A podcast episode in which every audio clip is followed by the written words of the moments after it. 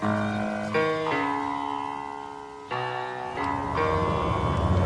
the right club. Be the right club today. Yes! Johnny, that's better than most. How about in?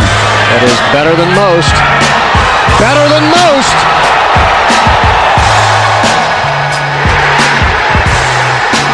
Expect anything different?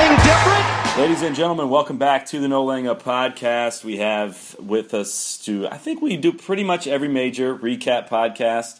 Um, basically, just turns into a traditional giggle fest uh, from C- from CBS Sports. Kyle Porter, Kyle, you were at Oakmont this week. Um, I feel like every tournament you end up going to ages you about like six years. Like, did you come home and were your kids like all grown up, or like what?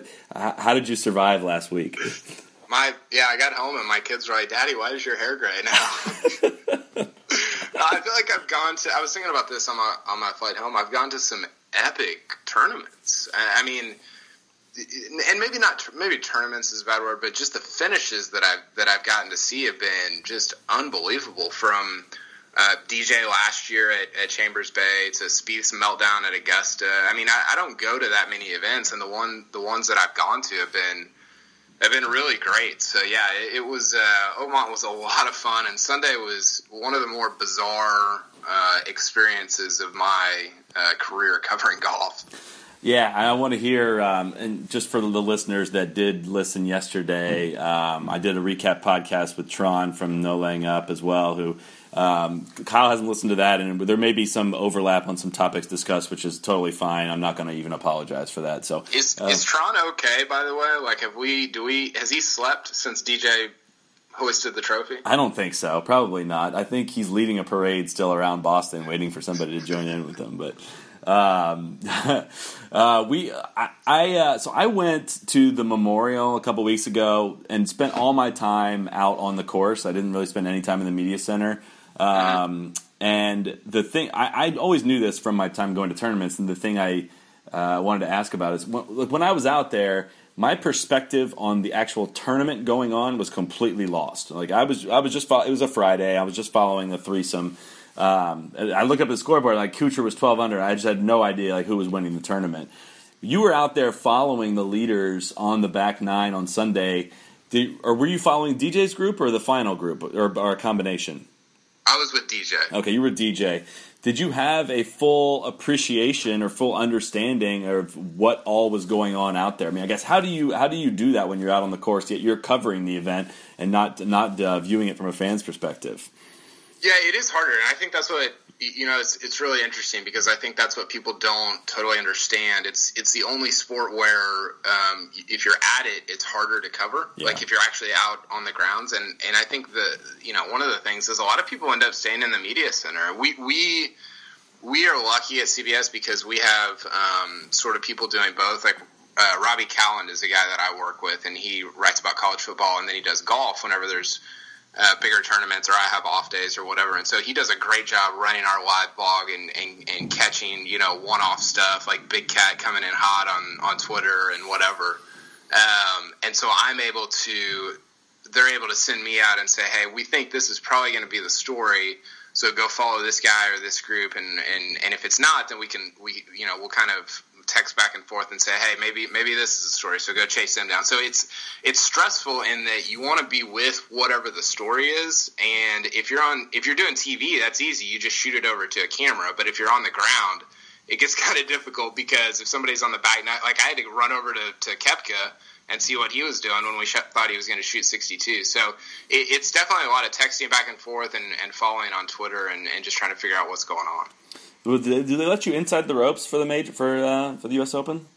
Yeah, they did it at this year's U.S. Open. Last year, uh, there was only like I don't know twenty uh, inside the ropes passes because Chambers Bay was like they didn't they they they figured it was an artifact like the moon, and so they wanted to preserve like like as much of it as possible. But this year, yeah, there was there was a ton of people inside the ropes. It actually looked like DJ coming up 18 looked like Francis Ouimet from like 1913. There were so many people in there walking in the fair. I did see that. It looked like I was like, there is still a group behind them. I know Fox is going to like cut away from not show the final group coming up probably, but yeah, I think Maria, I think uh, Jose Maria Olazabal was really upset about that actually. People out there stepping in uh, Shane Lowry's line, right? um, so I, I, think you you you uh, first of all, I, I loved going back to uh, the Masters. You were out following Spieth during, and you were on twelve when it happened. And uh, my favorite se- sequence of tweets, maybe ever, yeah. was Adam Stanley t- tweets. He says you know, Kyle Porter's out there. Uh, he's following the Spieth group. Can't wait to see what he has to say when he comes back in. Because obviously at Augusta, you can't tweet while you're out there. And you obviously weren't in communication with him. You tweeted less than like two seconds after he tweeted that. Your tweet just says, "I have seen unspeakable things."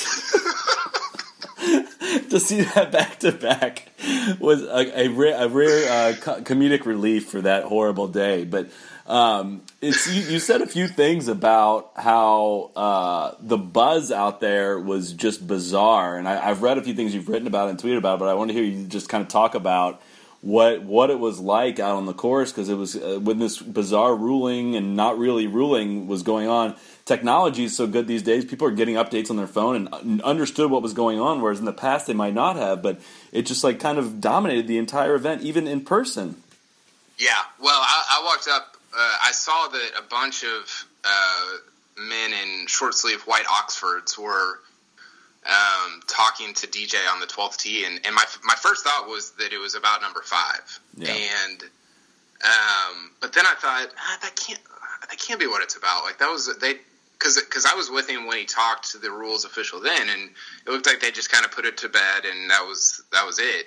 And so I tried to run up there and see what they were talking about and everything, and and then it got it was weird and like everybody was just acting strange on the tee box, and then Curtis Strange ran up to one of the officials that was walking with the group, and he asked what had happened, and they wouldn't tell him, and he goes, he goes, well, that'd be nice for the broadcast, but whatever, and then he. I've only won two of these things. Yeah, don't bother telling, don't be giving me an update. And then he walked away. So that that was actually kind of funny. And then it, it, was it was interesting because, to my understanding, um, the Fox people didn't know if people on the course knew about it. Is that true? Um, they were kind of well. So what they did is, if I'm remembering this right, I might be I might be misremembering this because I was really upset. Um, they brought in a guy into the booth who hadn't talked to anybody yet. So then they asked him about it, and he's like, "I don't, I don't know. I haven't talked to anyone." like he didn't have an update on it yet. Um, By the way, if I'm a USGA official, I would have just said that for like the next two days. Yeah. I don't know. I haven't talked to anybody. You would have pulled a Mike Davis. What happened to Mike Davis? Did he go into the witness protection program? I mean, I don't know if that follows falls under his job description at all. I really have no idea, but he's kind of the face of that organization. Where was he? Like nowhere to be found. He ejected. Um, but then you could you could see it on or you could you could hear it unfold. I'm walking like uh, uh on the ropes with with DJ's group still, and, and you could hear people talking about it. And and the way they they figured it out is because everybody's got their phone out there, but also they have these um, earpieces, these these radio earpieces. Okay. And so they had the uh, the radio broadcast or maybe the Fox broadcast on their earpiece, uh, and they they were figuring out and understanding what was going on, and then they started like yelling and booing and like it, it was it, so for a couple of holes it got weird because nobody really knew and then they were it, it seemed like everybody was like buried in their phones trying to figure it out. And then after that um, people were, were losing it and it really galvanized everybody around dj which i thought was really interesting. They they it, it felt like they were trying to carry him home more than they would have been otherwise yeah, I think it helped for DJ's sake that he was the biggest name on the leaderboard and probably the most popular player, and that um, people were probably already rooting for him in general. I think if if you're at a, at a U.S. Open, especially our the U.S.'s national championship, you're the lead American in the field. I know Sergio's got plenty of fans out there, but he's also got plenty of haters. If it comes down to DJ versus Shane Lowry, DJ's gonna pull, be pulling the gallery in his direction to begin with with this yeah. happening on top of it, it was just like, all right, like we've seen enough of this heartbreak for DJ. This can't be the way this one happens. Like Um, Like Alan Shipnuck tweeted, it was a good one. He said, like, like, of course it's DJ. Like, of course Yeah. this wouldn't happen to anyone else ever. And like, um, and, Yeah, and I, well, and and I wrote, I, I said that nothing, and I think this is like kind of humorously true, but like nothing lubricates a, a United States Open crowd like a like a questionable rules call. Like they like people just get like they're just anti-authoritarian and just so just angry. Like it was it was actually pretty funny to watch. Um, I know you, you and I are on the same like group chat, and we've uh, been having discussions about what happened. Um, Yeah. First of all, do you are you of the opinion that DJ's actions caused that ball to move? I am. Wow. Okay. I feel like you guys are starting to pop up one by one. Like I didn't I didn't hear a lot of this on Sunday or even or even on Monday, and I feel like I'm seeing a few people on Twitter be like, "Yeah, you know what? I think it moved." They're being very careful because they know they're going against the mob within this. Um, but I, I, what is your? I guess what's your put on your Bryson DeChambeau cap and uh, try to explain explain to me the physics of how you think it moved. Well, so just being on the greens, I, I think the easiest explanation is if you um, if you ground your club anywhere on those greens, and, and, and with the way with, with, how slick they were, and, and how I mean, just how precarious they were. With I mean, I, I we- we're talking about this in a minute, but I played the course on Monday, and if you were up on a ridge you were running up there to mark your ball because you, you didn't want it to you know you didn't want a one mile an hour gust to come through to, to blow it or, or whatever. And so any little thing um, I think causes would have caused your ball to move. And so him grounding his club next to the ball I don't like people get all up in arms about well he didn't ground his club behind it so it wouldn't have caused that. I, I don't really think that matters. I think he touched the earth with his putter. I think we can all agree on that. Yeah. And it was close enough that I think it could have caused it to move. I, I, I'm not saying that like I'm 100 percent sure about that. I'm, that's just my opinion Right. that he caused it to move. No, I understand that. Um, you're entitled to have opinion. You can, you can be as wrong as you want about it. Um, Is this going to be like the uh, Shane Ryan podcast with Ricky taking taking driver on on uh, 17 at uh, at the Phoenix Open? just going to go back and forth for 25 minutes on it? I haven't I haven't uh, heard Shane Ryan on a podcast since. uh, I know, man. I, I I sent him an email the other day, being like, "Dude, we missed the Friends of Tiger," and man, I mean, like, Yeah. I know the golf podcast game is a little bit saturated these days, but um, Yeah. Well, no- there's no good golf podcasts out there. yeah, there's none. um, no, I think it, the people that say that they think it, he moved it, I'm, I don't think it's crazy to think that. Um, I, do, I just don't think that tapping the ground next to the ball. All right, let's let's say the, the to make that ball move by tapping the ground next to it, there has to be something else in play that is covering like the remaining 90% of why that ball moved, okay? So that ball could not have been sitting on a perfectly flat piece of grass. Him barely tap. I mean, DJ grips the putter so soft. He, everything he does in his putting motion is very slow, very soft. There's nothing Right. forceful about it. He's not twirling his club near the ball or anything like that for him to, to, to think that, that his action of barely tapping the ground moved the ball, it already had to be sitting on some kind of imperfection, right? We know the greens were rolling at like a 14.8 stimp or whatever on Sunday. There's POA in, there's POA in the greens to begin with. They're uneven um, a little bit. I mean, that they, I think they rolled very smooth, but there is POA involved in that. There's pitch marks all over the place. There's been 70, you know, guys have been going through this hole for four days, including practice rounds.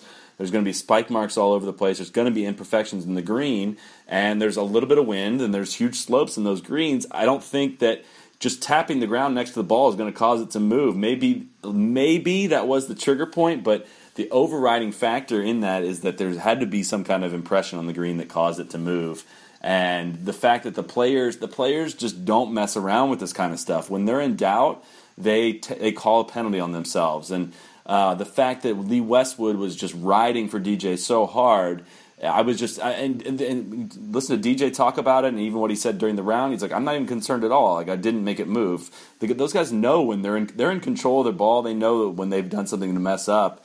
Um, that I, I just have faith in the players to be able to judge that on their own and to put under that video scrutiny and to interject themselves after the rules official step like came in on the on that issue and ruled that he did not that it was not a penalty in the USGA rules that is supposed to be the final rule. I don't get how they got to the conclusion that it should have been a penalty. And I didn't ask you that yet. Whether or not you think it, do you think it was appropriate for him to have been penalized?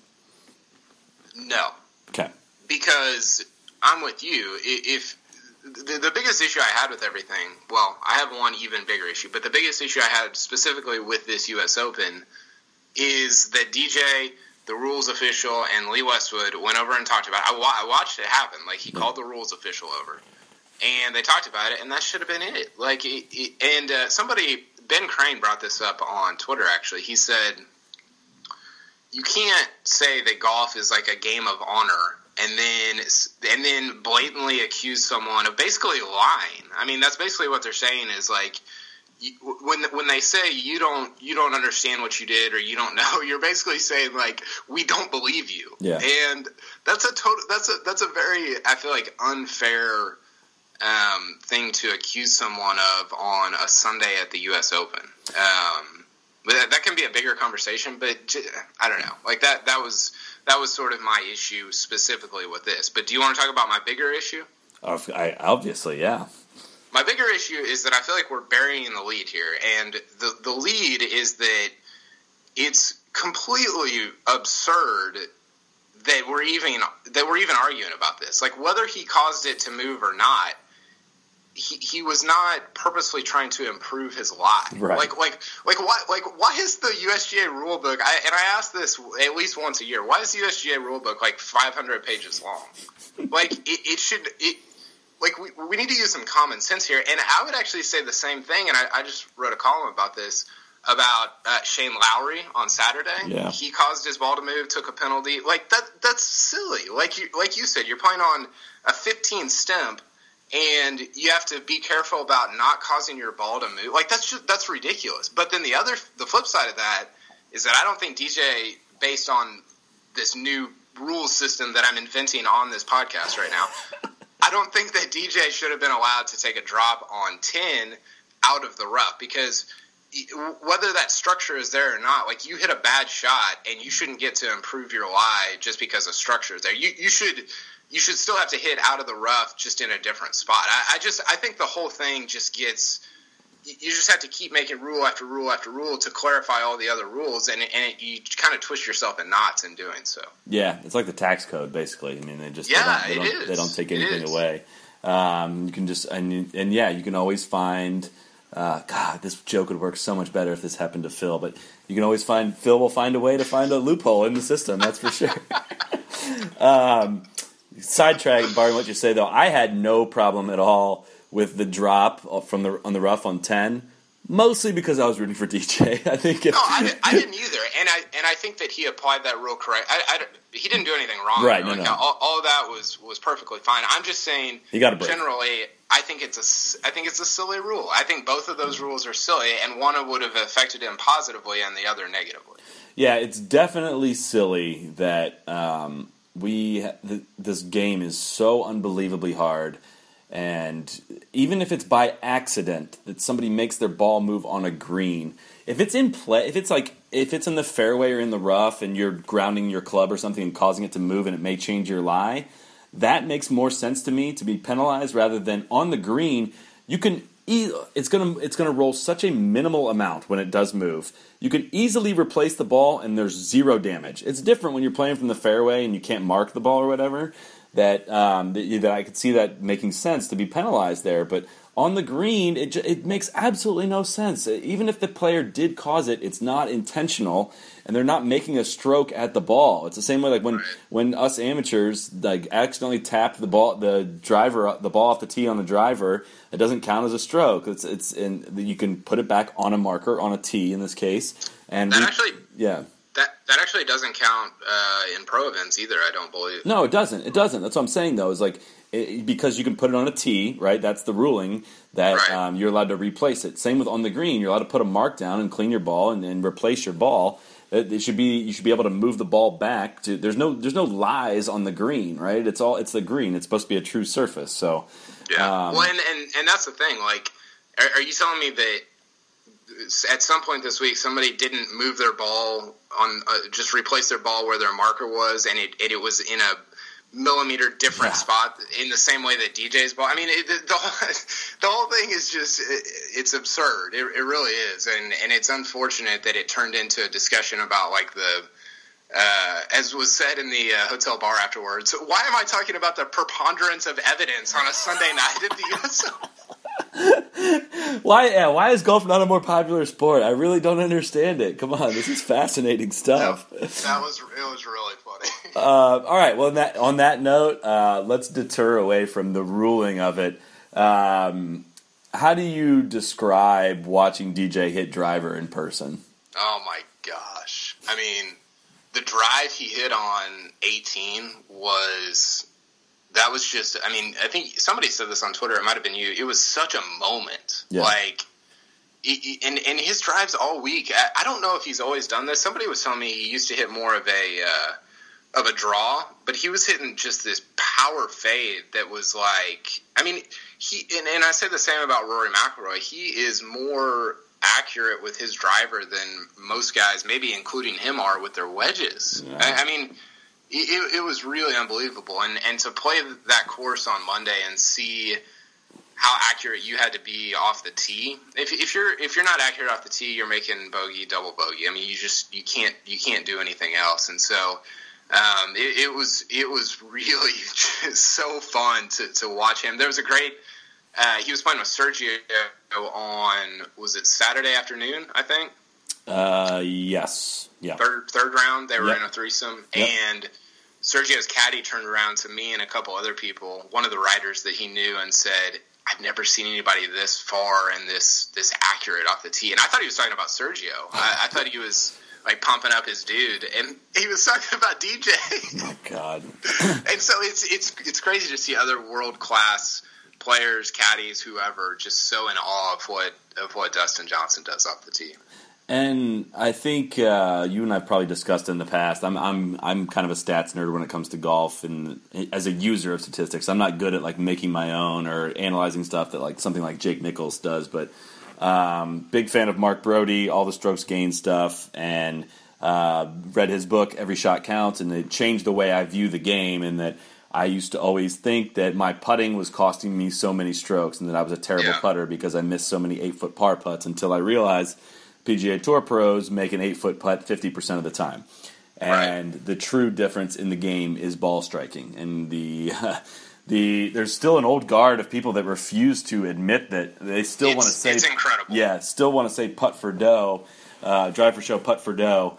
Um, no, because Justin Don- Du- Dustin Johnson just put forth one of the best driving performances I've ever seen in a major championship, and he won 1.8 million dollars because of it. He won that Yeah. tournament with his driver.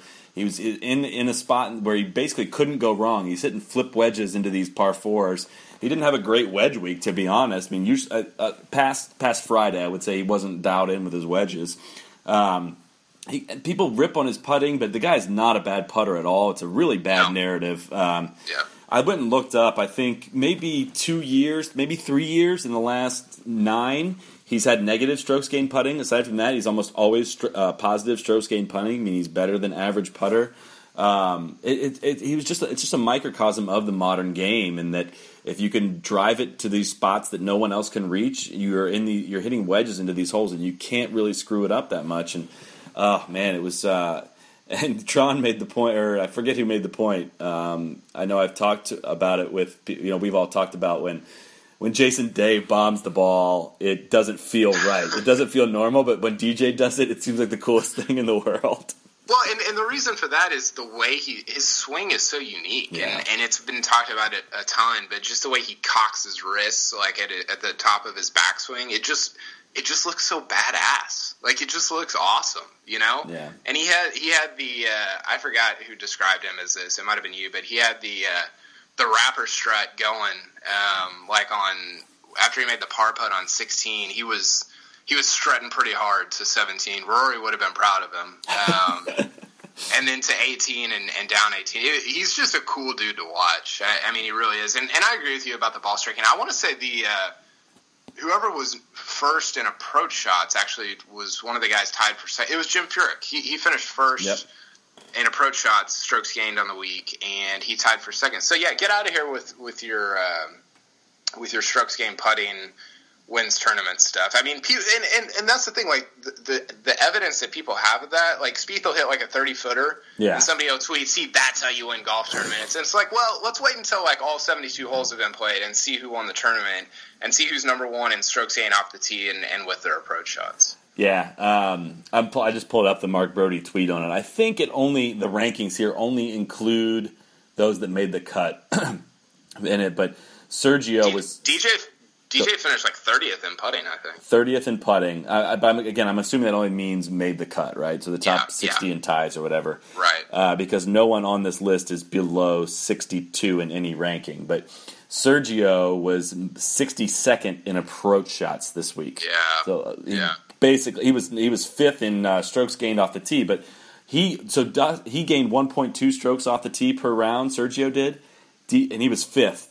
DJ 2.4 per round, double to, to be first in strokes gained off the tee. I mean, he just, oh man, that was just an absolute exhibition. Um, like Furyk was 60th. He was like la- almost last in dri- strokes gained off the tee and finished tied for second because, yeah, his approach game was very good. His short game was good and his putting was good. But well, when, when when we played the course, when we teed off on Monday, uh, this guy that worked for the for the club came out there and was introducing himself and just telling us, you know, don't slow anybody down. And we actually ended up playing from the Sunday tees because we were, like, hey, if we're going to do this, let's do it like they did on Sunday. See how hard it is. And he was telling us what the line was off the first tee. He said, yeah, this is the line you take. Um, this is where it'll end up. And then he goes, or you can take, the DJ line, which is which is over here. And he pointed like a, to just an absurd spot that, that DJ took. And I turned around and said, hey, uh, where's the Andrew Landry line? Because I think that's the one I should be taking. that's one of the questions I need to ask you is what what do I do with all this Andrew Landry stock that I bought? Like, what am I do? What do I do with this well, you, you save it for uh, for the next U.S. Open. I mean, he he even admitted that like he was like, I'm basically never going to win the the John Deere because I don't make birdies. and I was like, well, weird uh, mindset. Yeah. What are we going to do with that? Because you can't just play the U.S. Open every year. That, that's where I, I don't know. Um, I don't think that players' game. Somebody like Rory, I do think is his game is not that well suited for a U.S. Open. Um, but in general, I don't think I don't think Andrew Landry's logic is very good at all because uh, you just have to be really good at golf to succeed at the U.S. Open. And yeah, you don't make as many birdies, but that doesn't mean uh, there's no like real big differentiator in how you would play a John Deere course versus like a U.S. Open. You know what I mean? It's like the par is different, the yardages are different, the reception is different. Like he's if he's good at golf, he can go out and shoot 63 at TPC Deere Run, and, and like it's not like he's incapable of that. So I didn't understand that logic at all, but. I mean, it helped give him confidence for the week, and you got to you got to hand it to him. I mean, I made several jokes at his expense, um, which is is what I'm going to do. I'm sorry, I'm not going to apologize for that, but Did you think it was gonna? Did you think it would have been the biggest uh, like upset, so to speak, in in major history? Yeah, I actually thought there was like not a lot enough attention being paid to it. Like here's like a true no name that was in the final pairing on Sunday at the U.S. Open, um, and yeah, I, I, I I was not confident that it was ever going to happen. I actually would have had to. I would have had to delete like delete a tweet and then like contact Twitter to make sure it never surfaced in any screenshot ever again. When when I said that he was threatening to miss the cut uh, on his second round because he went bogey bogey double, and I thought he was going to pull the Camilo and uh, be first round leader and then miss the cut. And then he shot like a he hung in for like a seventy three or something. And I get, uh, yeah, I get a lot of crap on Twitter from people, and no one reminded me of that tweet. I think everyone was still kind of like, yeah, that was still safe. I mean, no one else would have thought he would have bounced back from this. Or there's just not a lot of Andrew Landry fans that follow me. Well, but- it's it's funny because I hung out with uh, Sean Martin of PGAtour.com quite a bit throughout the week, and he's a huge uh, like amateur golf guy. Like he loves college golf and high school golf and whatever. And we were talking about uh, Ben Curtis winning because people were like, "Oh, Ben Curtis w- was a bigger would have been a or was a bigger upset winning the British Open." And he's like, "Well, actually, Ben Curtis was ranked number one in the amateur world rankings back in." ni-" And I was like, "How do you know that?" I actually knew Ben Kurt. Not I didn't know him, but he grew up outside, just outside of Ohio, so everyone knew who he was. Um, and like we used to play his course. His parents owned a course, and we used to play it once a year, like in a high school matches or tryout. And like he was a really good player, but like never ever would have imagined that he would win a British Open. But I don't know how we got to that. We're talking about uh, Ben Curtis now and his Yeah, I his, his I don't upbringing in Columbus, Ohio. Um, I shared a piece that you wrote on Lee Westwood riding uh, for DJ. Didn't that feel to me? It felt. Um, it didn't feel like that's something every PGA Tour player would do. It didn't feel normal at all. Um, that's also what made me feel so strongly about the ruling is was that um, the play, his playing partner was adamant about it, and it was he was not like a well. He said no. He was like no. This is the, this is the way it's going to be. Um, did you did you feel that like that sense of support? I guess for anyone that hasn't read the piece, I guess break down what your overall summary was of the Lee Westwood situation. Yeah, when I walked up on their group, he was like, he was kind of jawing with the USGA guys that had basically just told Dustin that he was maybe going to get a penalty afterwards. Like they were they were going back and forth pretty loudly, and I I, I was like, you know how you're supposed to like walk alongside the ropes at, Yeah. a, at a tournament. I was like veering towards them, like down the middle of the fairway, just so I could just so I could hear what they were saying and. And at some point, I was like, I need to eject and get back over to the to the uh, to the ropes. But uh, he was, you know, you could kind of pick up what he was saying. You could tell by his body language that it was like, this is absurd. Like this this is not. He did not cause this to happen. Like we already took care of it. And um, somebody mentioned this, and I didn't. I think somebody tagged both of us in it, but I didn't remember it. I mean, he was he was definitely like all in on doing whatever he could to help DJ the rest of the way, and, he, and even his caddy. Um, I wrote about him, and I can't remember his name, but um, he his caddy was like you know encouraging DJ and fist bumping him after after big par saves, and they were pretty locked in to, to, to carrying DJ across the finish line. And uh, some the thing that somebody tagged us in was I didn't realize this, but on 17, DJ or uh, Westwood didn't mark his ball. Um, and DJ was hitting out of a bunker, and I guess he was leaving it there so it could stop DJ's ball if it went past the pin or something like that. Was that did that happen? I don't know. Um, I don't. I don't remember what the sequence was. They may not even showed Westwood's shot up to the green at that point because I don't. I'm not sure if he was in the top 120, top 60 at that point. Um, I, I I did see that tweet and I didn't I didn't see it enough and I, I we got a, lot, a couple responses as well. I think people were saying that that actually was taking it too far, you know, and that he's not protecting the field. Uh, I kind of agree with that, to be honest. Um, I mean, I'm all in on DJ, all in on Westwood, but if he was potentially leaving his ball there to help his playing partner, But I, I don't agree with that. But I, it could have just been like that he played a shot up to the green, and DJ plays fast. He didn't get up there to mark it yet. It was not in his way, and DJ played his shot before Westwood got a chance to mark it. I don't think like Westwood marked it, cleaned it, and then put it back down before DJ played. But I could be wrong. I didn't see it. No, but the, and that's sort of a that's a thing that players do sometimes, and and there's a lot of debate about. Like, I'm not saying that he did that because DJ was leading, but I think a lot of players do it sometimes just with whoever they're playing with um, to be able to help him out. And people kind of go back and forth on whether or not that's right. And I probably fall more along the lines of you of like, well, this isn't like this isn't like best ball. Like this isn't the Ryder Cup. Yeah. Like you know, you're still trying to to finish as best you can. But all that aside, like uh, Westwood and his caddy were super impressive. I talked to one of the uh, one of the scorers in their group afterwards, and he said that Westwood had demanded to go in, like he was like irate after the round to go in and watch video of the putt uh, along with DJ, and and the USGA was like not letting him go in there, and he was like, I, w- I'm I was there, like let me see, like he was like really, you know, upset about it, and I'm like.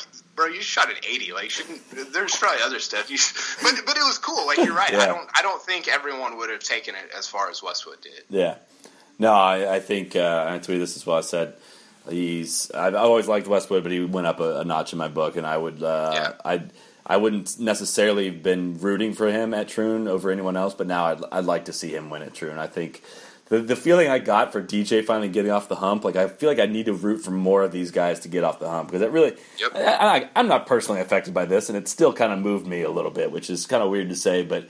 Um, No, I mean the 18th hole that was that was a thing. Like, wasn't was- it? It was a moment. It- It, it was. It was incredible. It was incredible to watch. The second shot, you knew it was over. It, it was really cool, and uh, yeah, it, it, was it was really a, a, neat deal for him.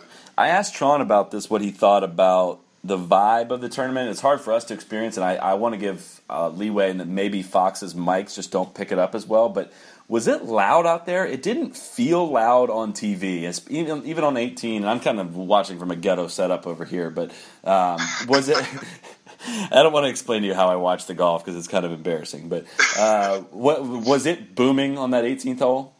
No, no, it wasn't. And one of the problems at Oakmont is that the way the course is structured, they've got the 18th green right next to the 10th tee, right next to the 12th tee, and so you can't um, you can't create a an amphitheater like you did even at uh, at Chambers Bay last year. Like it's very it's kind of like an L. Yeah. Like it's like like the the uh, stands are in an L shape, and so it just it, it's it was never going to be as loud, and and I think the what made it really eerie is that like the back nine on when the leaders got on the back nine and then uh, Dustin got the penalty and all that. Nobody was really scoring. Like nobody was making birdies or eagles, and so it was kind of quiet throughout until Dustin got to like the last three holes. Yeah. Um, but yeah, the very end was was definitely not what it was last year, like when Spieth made birdie or anything like that.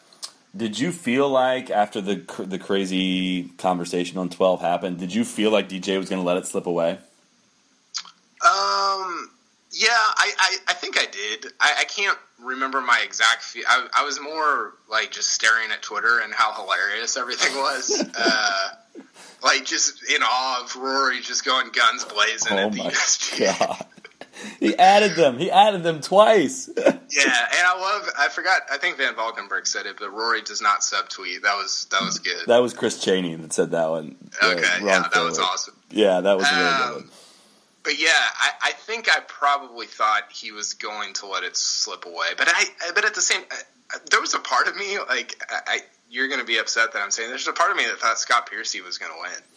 It was uh, if you're watching the broadcast, you probably didn't think that because he. I don't think he made a bogey through like 14 holes, and they like kind of stopped showing him. It was kind of weird. Um, I it would have been like a really quiet, really quiet win if he did because he was just he was not the story at all. Shane Lowry had the four shot lead. DJ had the big ruling incident. Well, it, it was it was hilarious because on Saturday night, a bunch of us were at the hotel just discussing like what the craziest thing that could happen on Sunday was. And what we landed on was DJ making a hole in one at 17 for for a, for an albatross, and then uh, double bogey in 18 to lose. and so and so while all this was going on, it was like, wow, we didn't even consider this. This would be worse. He's gonna have to like he's gonna have to decide whether or not he wins the tournament. that, that I tweeted that. I was like, this could literally come down to him deciding on his own, which Yeah. it turned out the USGA was going to decide the ruling on their own. But um, yeah, if he was going to have to make the decision on his own, that would have been the most awkward win of all time. I think he still would have Yeah. gotten like full endorsement from everyone if he'd have said no, it's not a penalty. But Which, by the way, it, it, that would have been like the ultimate way for Sergio to win his first major. like the ultimate asterisk. But, yeah, exactly. Nobody giving him credit for it. that was DJ's major. You stole it. um, I think I know your answer to this one, but who of anyone who disappointed you, if, if anyone, this week? Um, uh, that's a good question. I, I, I guess Rory. Yeah. I mean, I, I don't know. Like, I, I'm of the opinion, and I've been saying this for probably two years. Like, I don't think he's ever going to win U.S. Open again. Um, but it's just a like I, he's just fun. Like, I just want to watch him play. I want to I want to watch him in contention. Like, it just it, it's like a fraction of what Tiger was. It's just more fun when he's playing well and. Uh, I mean, nobody nobody ejects when the grind is on like Rory ejects. He is not a grinder. I've never heard Yeah. anyone call him a grinder. Um, but he kind of made you, and he does he does this so often. He made you he made you believe a little bit on the back nine on uh, whenever the second round. Whenever Yep. he played it, he, when he went out in thirty one, you're like, ah, is, is sixty four in play? Like, what's going to happen here? And he just. I don't know. Uh, it, it's that's probably a whole other podcast. I've got some, I've got some emotional issues I need to deal with with all that. Uh, I just I I I know it's only been six majors since Rory last won his major. Um, it probably it feels like a lot longer. Um, he didn't even play in one of those majors. Um, it's just the uh, the bounce the bounce back performance we saw from Jason Day after a tough first day or first night. I don't even remember exactly. Is what we expect from Rory, and we don't really get it. And I know it's kind of become a running joke about him top backdoor top tening all this stuff, but I mean, it, he he won the Irish Open on the European Tour, but he hasn't won. When was his last win? La, match play last year? Uh, Wells Fargo last year. Wells Fargo last year. Okay, so not that long ago, but still kind. Of, it's like uh, for a guy that's you know a top five player in the game, and we want him to be this number one player again. It's just a. It doesn't feel like it's that that close to me. You know what I mean? It's just too many mistakes. It's too much up and down. It's kind of the same way I get when I'm watching Justin Thomas. I mean, he led the field this week in birdies eh, or better, Yeah, um, yeah. but just gave too many shots away. And that um, I don't know. I'm I I kind of we you and I were both super excited for Rory's season coming into it, and the excitement's tapered off a little bit for me because I just don't think that something's I don't know something's still missing there. I'm not sure what it is. Yeah, I, I've, I think about this a lot more than I probably should, and uh, I, I, if if he wins the British and the PGA, I'm going to ask for you to erase this podcast entirely. Okay. Um, but there's a part of me that just I, I'm just curious about how. Um, I don't know, like how I don't want this to sound hot takey, but just how much he cares. Yeah, like, yeah. and and I don't mean that in like, oh, he doesn't care about golf, but just like I, I, I think my, where I land on Rory is like he's a first round, um, like his first round defines his tournament. Like if he if he goes out and he and he sees that he's locked in, he he mentally engages. And if he doesn't, then it's just like well, whatever. And then his talent takes over on Saturday or whatever, and he finishes backdoor top ten. And I, I don't know. He's just he's such a front runner that it gets frustrating sometimes when he doesn't jump out front and can't claw his way back into the tournament like a Jason Day or a Jordan Spieth does. Yeah. No, I'm still picking him for the British, despite me just going on like a minute and a half rant of it. does- He doesn't feel close. I'm By the still- way, uh, you were uh, I meant to say this up front, but uh, your call of the greens not mattering at Oakmont, Rickie Fowler, you, you said that I think in January. I when did. when you said when you said DJ would win. Ricky Fowler said the exact same thing basically on Saturday when he missed the cut. He's like the greens don't matter here. Yeah. Um, it's it's all about where you drive it and where you hit it. And he's like, people are just not going to make many putts, and so you just got to put yourself in a good position, and that's exactly what DJ did. um, before I could take full credit for that, I, I feel like I need to be honest and come clean in that I was like kind of joking when I said that. and then, I mean, I, I there was some serious nature to it, but it was kind of like the, like the, I just went with this complete backwards logic. Everyone was talking about the greens at Oakmont. And I'm kind of like. Well, if they're just that fast, maybe it just will neutralize everything. And, so, and I wanted DJ to win so badly that I just kind of worked that into my take, and that yeah, maybe the greens won't even matter. But no, no, no, I totally called that. I totally knew that the greens would uh, not matter. How about how about uh, Oakmont? How about I was thinking about this, like the way that these tournaments play out. Like if you took if you went back and looked at like who the 54 hole leader was at at all the Oakmont U.S. Opens, I bet you'd be I bet it would be a list of pretty crappy winners. But somehow. After 72 holes, it's produced these just epic champions. Uh, you know, Nicklaus Hogan, um, Ernie Els, Dustin. I mean, these are these are like dudes, and it, it's just I don't. I, I'm so fascinated with like, and I want to do a post on like, you know, what would happen if a tournament was 70 holes or seven, like like why Yeah. is it 72, and why does that seem to produce the right guy more often than not at major championships? No, that's a really good point. Um, it kind of, I mean, let, let's be honest for a second. If Shane Lowry would have won this, and that's no disrespect to Shane Lowry, I know he's a fantastic player, but from an American fan perspective, and I know European listeners like to get on me for not giving enough credence to European players, but for American fans, just the nature of the beast is we pay attention to the PGA Tour, and we even, but we are familiar with the European guys that play the PGA Tour. Like uh, I'm a fan of Lee Westwood. Lee, he doesn't play a lot on the tour this year, but he has in the past. Um, it would have been a tough start to the year if it went Danny Willett, Shane Lowry in the first two majors. Yeah, yeah, um, yeah, and a tough start to the, the Ryder Cup, which is coming up. By the way, I want to tell you this real quick. There was another writer this week that called. Uh, so Chris Wood won the uh, BMW PGA Championship, Yep. and he called Chris Wood a world rankings points thief at the U.S. Open. like I'm not gonna say who said it, but as he said it, I was like, I can't wait to tell Soly. Uh, did you? I'm sure. I know you listened to the uh, podcast with Charles Howell. I was surprised how at, open he was about the world ranking points. I just asked him like, he, he was basically like he. Well, he didn't say this, but he essentially said, "Yeah, if I went to Europe, I'd probably win a lot." it's so accurate. I'm sorry, it really is. Uh, yeah, no, uh, it is. and, and the, yeah, I thought it was interesting to get a player's perspective on that. But um, I have a couple questions for you from some listeners and readers. That um, it. it's funny. I you know we had this amazing tournament. It was a major event, and the overwhelming amount of questions that I got were about you playing Oakmont on Monday. So Yeah, uh, 'em. Let's go. the first one comes from Divot Free Zone, which is uh, awesome handle by the way. Kyle, how will you explain to your kids laying up on a par three?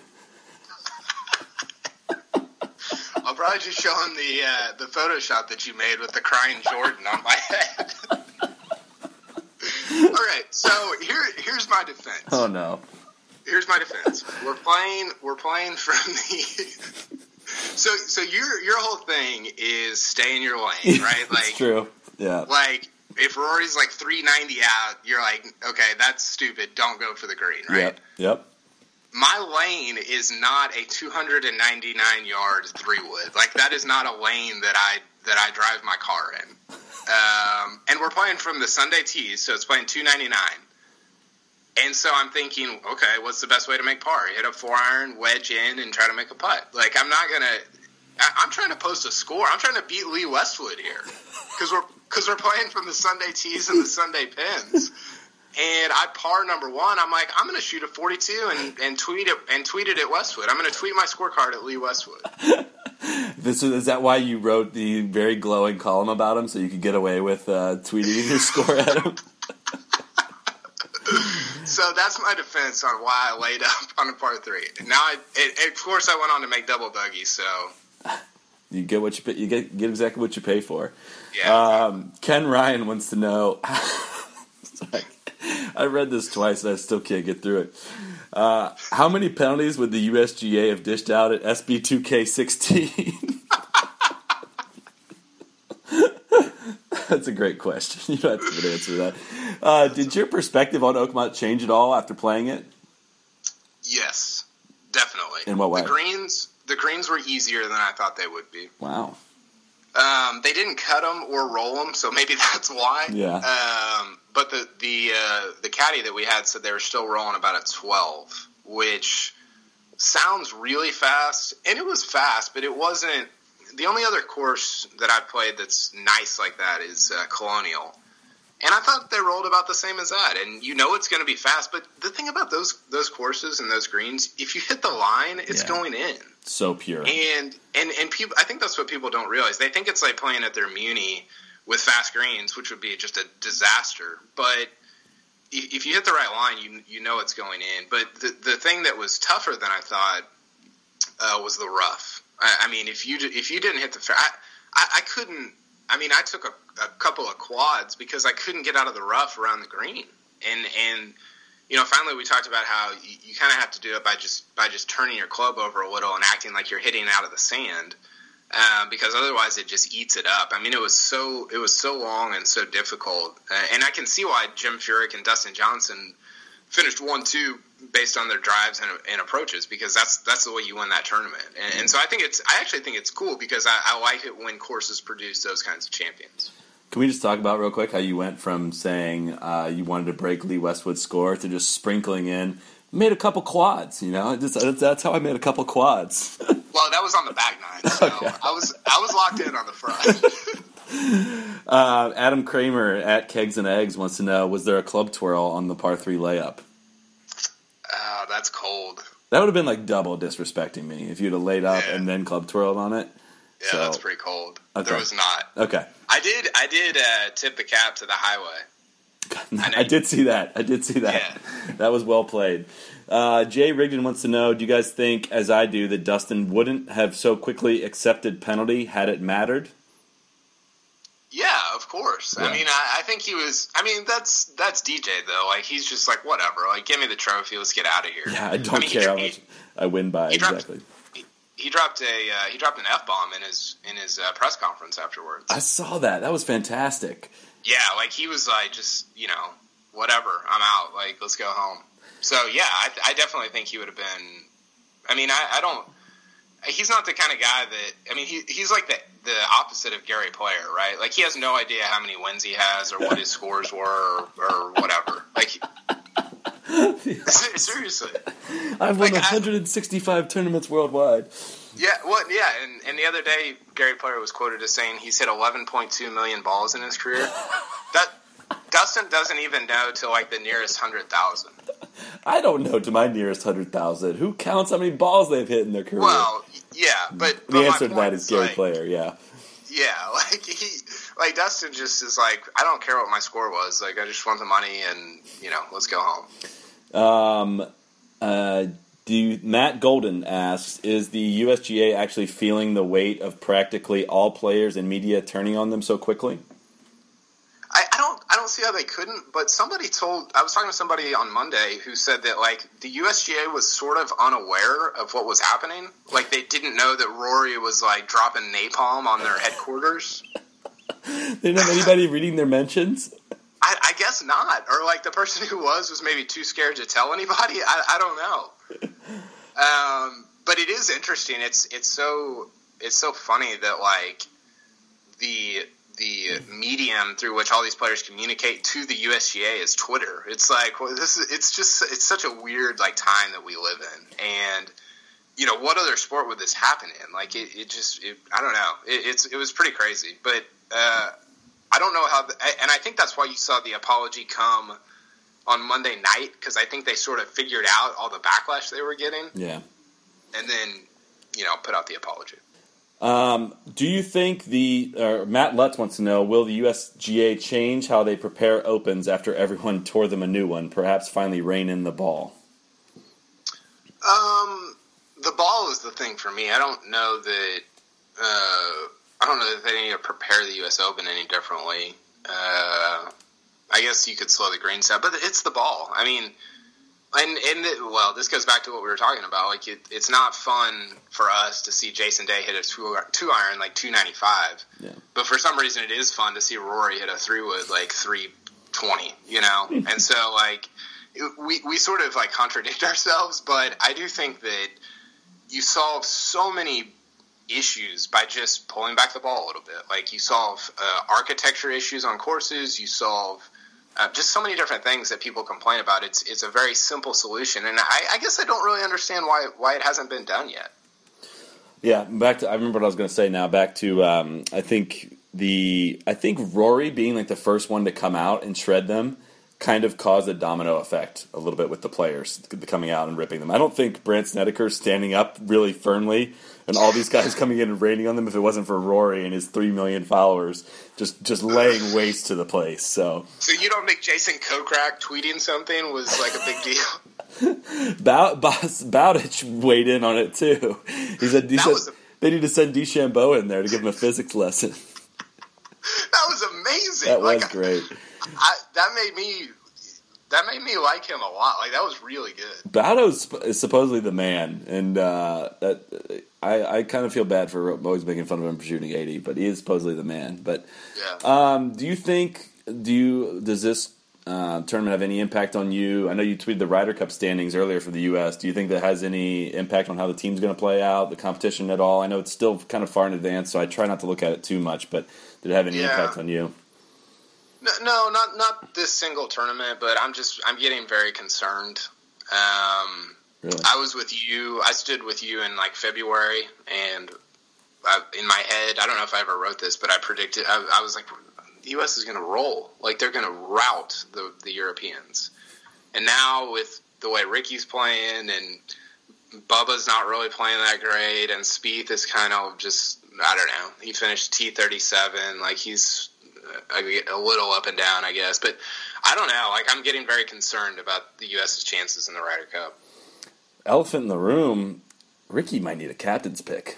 I know he's down to eight. He's he's the last guy right now, or maybe seven. There's still just seven. so much that can happen, though. I think Koepka went from like eighth to third in the standings this week. The three through like twelve guys are all still really bunched up. Like it, yeah. um, I, I I don't think it's going to be too controversial who ends up getting on this team. I'm a bit concerned.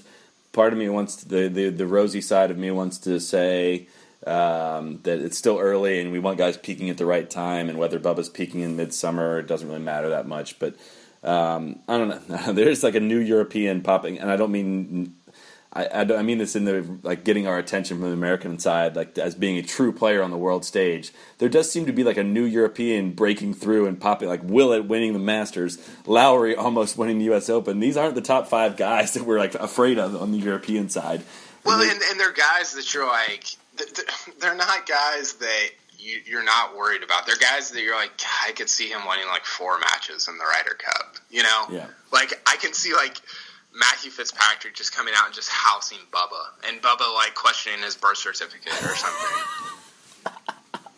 you know, like I, I like there's just stuff like just the way they play, the way they carry themselves. Like Shane Lowry is going, it, like Shane Lowry will win matches at the Ryder Cup. Like I, I would like bet money on it right Yeah. now, and that's I think that's the part that is uh, that's a little bit concerning if you're a U.S. fan. I always wondered. I'm sure it's like in the bylaws or something. Where do they where do they draw the line for what Europe is? Because like if you like look up Europe on Wikipedia, like think about it. Like uh, like technically countries like uh, Azerbaijan and like Turkmenistan, like if you on Wikipedia, are part of Europe. Like what happens? Like is is Russia like what if a player comes from like like Eastern Russia? Are they in Europe? Are they can they play on the European team? Well, and what about like British colonies? I don't. Like- yeah, that's a good question. Like, uh, like the Falkland Islands or whatever. Um, Like we're gonna see. I'm surprised they never tried to like uh, like get VJ like sneak VJ into the into the Ryder Cup team. or the British Virgin Islands. Like, what if somebody grew up half on the British Virgin Islands and half on the U.S. Virgin Islands? How do they determine what team they go on? Yeah, and do we get to use? Does the U.S. get to use like Puerto Ricans? Does that count? I would think so. I don't know. It's a com- It's a Commonwealth, isn't it? What about like American Samoa? Uh, we're, okay, we're going too far. Do you, do you think? Do you think Bubba? Do you think Bubba has ever been to Turkmenistan? oh, I'm sure he has. I'm sure he, uh, he didn't like Paris. Oh, way, I do have to. uh, We we roll on Bubba, and he's an easy target or whatever. But um, I got to give him props for being out there and congratulating DJ. I thought that was kind of cool. I don't know. Maybe some people don't think that's cool, but I thought that was maybe maybe people think he's like making it about him. But I thought that was that was kind of neat because I don't think that you see like Rory's not doing that. Like Rory's like on Yeah. you know Air Nike One, just peace out. Um, so I don't know. I, I like that. I uh, I don't dislike it. Part, it, but yeah, I'm kind of in the boat of I don't know if he's if that's self-serving. I have no idea what his relationship is like with Dustin Johnson. I can't imagine that they're that close. And uh, but I mean, I've I got no. it- It's partially cool, partially self-serving in my opinion. But Yeah. uh, a longtime fan writes in. Um, his name's Kevin Van Valkenburg. He wants to know real quick. Who do you like in a push-up contest for a major, Gary Player or the field? I actually like William McGirt if there's a push-up contest. I'll see you on the first team, McGirt. uh, very final question. This is not a reader question. Um, I'm asking you to, to lock your pick in for Troon right now. I'm uh, currently Bacon, Sarson, and I are are bailing water out of our canoe and putting it in bags for Sarson to take back to Canada because I'm taking Sergio Garcia. Oh my god! If any, like, if anything would trigger like be making more confidence in a Sergio pick, it's Dustin Johnson winning a major in glorious fashion. Really, Yeah, exactly. Yeah. Like, and and Sergio's playing really well. I mean, he won obviously won the Byron Nelson, contended here, and he didn't. I mean, here's the thing: like, he didn't melt down. Like, he just was a couple shots short. Like, he didn't. And and maybe you can say like, okay, well, he wasn't leading at the time or whatever, but he played pretty well on on Saturday and Sunday, and he just you know didn't get it done. So. I, I, want it to happen. I hope it happens. So I usually pick who I uh, who I would like to see win. So I'll go Sergio Troon. Locked in, done. Kyle, uh, congratulations on another great week. I know um, I know those weeks are a lot of fun. I, w- I need to make it to one of these majors like for a whole week at some point and hang out with you all you guys. It seems like a lot of fun. So yeah, that would be that would be spectacular. Trying to, you're not going to Troon, are you? No, I'm not. I'm going. Uh, we've actually got uh, Robby, our other guy, going to Baltusrol, and then I'm going to the Ryder Cup. Nice. So nice. sweet. All right.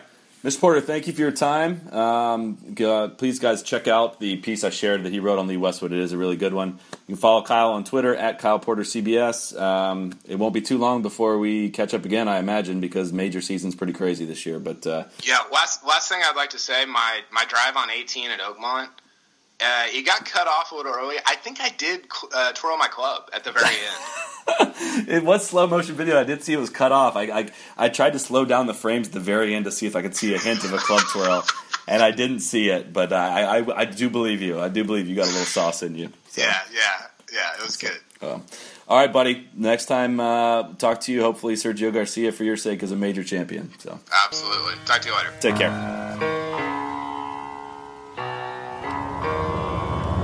Be the right club. Be the right club today. Yes! Johnny, that's better than most. How about in? That is better than most. Better than most!